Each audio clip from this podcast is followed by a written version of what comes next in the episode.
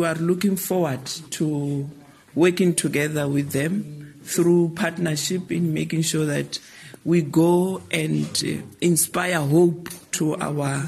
young people who are still having ambitions of achieving this uh, status where they are, of playing bat basketball at the international space. To us, it's really a, an honor and a privilege, and we are more than prepared to can sit down with them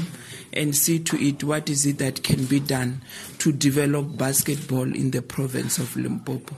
Because if we have really produced a big Chile who's now at Japan, it means there can be more future athletes that can be identified in our grassroots level through our developmental programs of sport, because you know basket, basketball is one of the sporting code that we implement through our rural sport program, and we really are looking forward to can learn more from him, and then we'll take it from there.